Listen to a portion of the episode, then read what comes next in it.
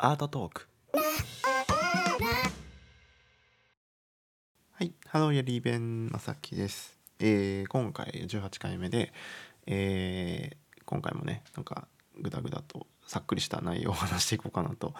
思っています。はい、あそうえっ、と隔週でやってるツイッタースペースのイベントの、えー、ツイッタースペースアートトークっていう番組は前回はシュールレアリスじゃない、えーコンセプチュアルアートを、えーの特集というかマンジュシャン以降シュールレアリスムあじゃない。なんでシュールレアリスムって言いたくなるんやろ、えーコンセプチュアルアートっていう題で、えー、とコンセプチュアルアートについて、えー話をしたやつの、えーアーカイブが多分もうちょっとで来るので、まあ、そのアーカイブは、えー、とまたポッドキャストに載せようかなと思います。前々回のえーっと前々回はキュビズムをやってたのかな？うん。でキュビズムの方ももうちょっとでアーカイブ来るのでそちらも上げようかなと思います。はい。えーそう。で今日は何の話をしようかなと思ったんですけどそう。僕最近なんか NFT の話をちょっとずつ進めていてえーまあ、デジタルの作品をいくつか、まあ、作って、えー、 OpenSea っていうマーケットプレイスに上げていってるんですけどはい。でまあなんか NFT の話は前々回ぐらいから前々回で もっと前か。からあのブログなりポッドキャストなりであの話をしてるのであの聞いていただいてる方は僕が NFT やってるっていう話をまあちょこっとしてるのかなと思うんですけどはい。でまあなんか僕にとってというかやっぱりなんかその NFT の状況を去年こうずっと見てても思ってたよりっていう意味でその思ってたより NFT っていうのが流行んなかったなっていう印象だったんですね。うん、実際流行ってるとは思うんですけど思ってたよりという意味で。でその理由としてはやっぱり、えー有名な現代アーティストというかそのフィジカルでずっとやってきた僕らの業界のアーティストっていうのがあんまり NFT に移行しなかったことっていうのはすごく大きいのかなと思ってるんですよね。うん、でまあなんかその日本で例えば pixiv とかにいた人たちが NFT のまあ OpenSea とかに移ってきたっていう流れはすごく当然の流れだと思うしあっていい流れだと思うので、まあ、なんかそれ系の作品ピクシブにあったような作品が今、えーオープンシーなりなんなりに溢れているっていう印象。でそれがちょっと、まあ、3D っていうかブレンダー的なまあ crypto っぽい感じの作品が出てきたっていうような状況で止まっていて日本では割と流行ってる印象をまあ個人的には受けるんですけどうんなんかそういう意味ではアート業界っていう意味で言うとまだまだなんかそんな流行んなかったなっていう印象だったんですよね。うん、だからなんか僕もちょっと足並みというか足止めてしまって自分の。うん、まあなんか一応流れにというか、ま、無何の知識もないままっていうのも置いてかれても嫌だなと思って始めたりね仮想通貨なりっていうのを手を出してはみたんですけどそういう意味もあって2011年の感じを見てちょっとこう減速しちゃったっていうのがあったんですけど、まあ、やっぱりなんかあのー時を置いてみて、まあ、自分の作品をいろいろやってみたり、まあ、試行錯誤をしてでまあそうですねなんかこういう作品ならやってってもいいのかなっていうのを見つけたので今また新しくやり始めたみたいな感じです。はい、で今は、えー割とフォトコラージュみたいなデジタルの、えーコラージュみたいな作品を作っていてなんか昔僕あのどこかでも話したかもしれないんですけど昔は僕ずっと写真をやってたんですよね。写真で作品を作っていてアメリカにいた時とかっていうのはもうアートフォトグラフィーの授業をずっと取っていて、うん、でなんか日本で僕をあの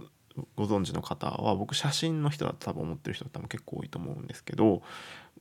ドイツに渡ってから絵画に移ったみたいな感じだったので割とこうあの日本とアメリカのにいた時っていうのは写真ばっか撮ってて作品を作ってたんですよね。うん、で、まあ、その写真で、えーまあ、多重露光的なことをやったりとか、えーまあ、今僕の絵画の作品っていうのがレイヤーを作る使うレイヤーを使っている作品なんですけど、まあ、それの元となったアイデアっていうのがやっぱり多重露光なりなんなりとかあのサイヤのプリントの薬品をちょっといろいろ改造して、えー、なんていうのかレイヤーで作品を作っていくっていうことを、まあ、シルクスクリーンもやってたので、まあ、なんかそんな感じのアイデアから写真でレイヤーで作品を重ねて作っていくっていうことをずっとやったんですよ。うん、でまあなんかそれもあって今それがすごくやりやすい時代というか今僕 iPad で作品を作ってるんですけどあのえー、絵画でまあデベロップした、えー、コンセプトっていうものを崩さずに、えー、今度はまた写真の方に戻ってこれるっていう割となんかいい流れなのかなって思ってるんですよね。つまり、えっと、最初は写真で培ったものを絵画で、えー、ドイツのドイツ時代っていうに絵画でどうやってやっていくのかっていうのをずっと8年間ぐらいやってたんですけどそれでそれコンセプトとかをまあ育てたやつをもう一回写真に持って帰ってこれたっていうのは最近の収穫かなと思っていてで最近こうあの写真でコラージュした作品とかっていうのを作り始めてます。はい、でなんかこれもその写真の良さもそうだし、まあ、コンセプチュアルというか自分のコンセプトをやっぱりだいぶこう発展できたのでなんかそうそう要はデジタル NFT をやろうと思った時にめちゃめちゃこう、えー、メインの足メインストリームに乗るつもりもなかったし自分の副業じゃないけど自分のメインのその絵画の作品からどれだけ離れて、まあ、趣味としてとかセカンダリーみたいなことでやるやらないみたいな葛藤がというか時間の使い方とか取り方みたいなのとか あの一日中絵描いた後にまた夜あのセカンダリーの作品の作業をどれだけやれるのかみたいなのもあって結構こう何て言うのかなシックハックしてたんですけど、うん、なんか割とこう腑に落ちたしやりやすくなったしあんまりこうセカンダリーとしてではなくてあのこれまでのコンセプトを持ってきたままこっちでもやるっていうのができたら一番いいのかなと思っていてブランディングというかその自分の名前もさきはぎのでやってるので NFT の方もまあそういうのもサポートしてくださる方もあの同じくサポートしてもらえるような作品とかっていうのをやっていけたらなと、うん、思ってます。はい、なんかまあそんな感じで、まあ、NFT というかデジタル作品を、まあ、最近作り始めていて結構楽しいんですよその久しぶりにやってる写真やってるっていうのもあって、えー、まあフリー素材とかっていうのを利用しながらやるんですけどなんかやっまあ、僕ずっとこう森を描いてきてたし抽象画的なことをずっとやってきたので、えー、割とうんその人工物とか構造物みたいなのに手を出してなかったなんか10年間ぐらい10年以上ぐらいは やってこなかったなと思っていて写真も最近は全然撮ってなかったしうんですけどいざあの構造物というか建物人工物っていうものの写真を用いながら作品を作るとめちゃくちゃ新鮮でなんか一個あのミントした作品の中でエッフェル塔を使っパリのねエッフェル塔の作品写真がある写真を使った作品があるんですけどもうそのエッフェル塔とかっていうのはもう構造物とか人工物の塊というかあの鉄骨の組み合わせっていうのってあれ手書きで書いたら多分死ぬほど時間かかるわけじゃないですか。あれを完璧にあの遠くから撮った写真を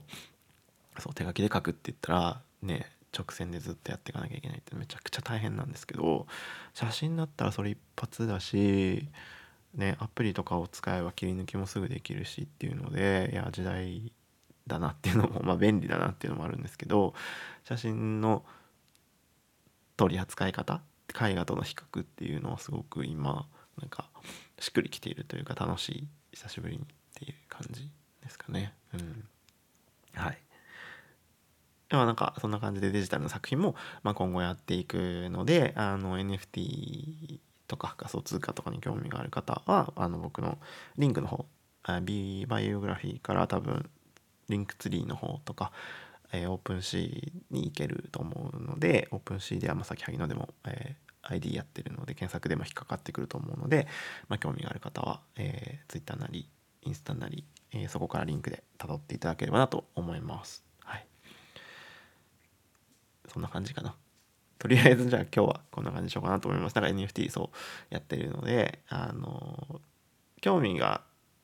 なんか今後やっぱりどんどん NFT になっていくというかデジタルの時代っていうのは一瞬来るのかな絶対って思ってるのでまあなんかそういう意味でもデジタルの作品持っとくっていうのはいいのかななんて思ってます。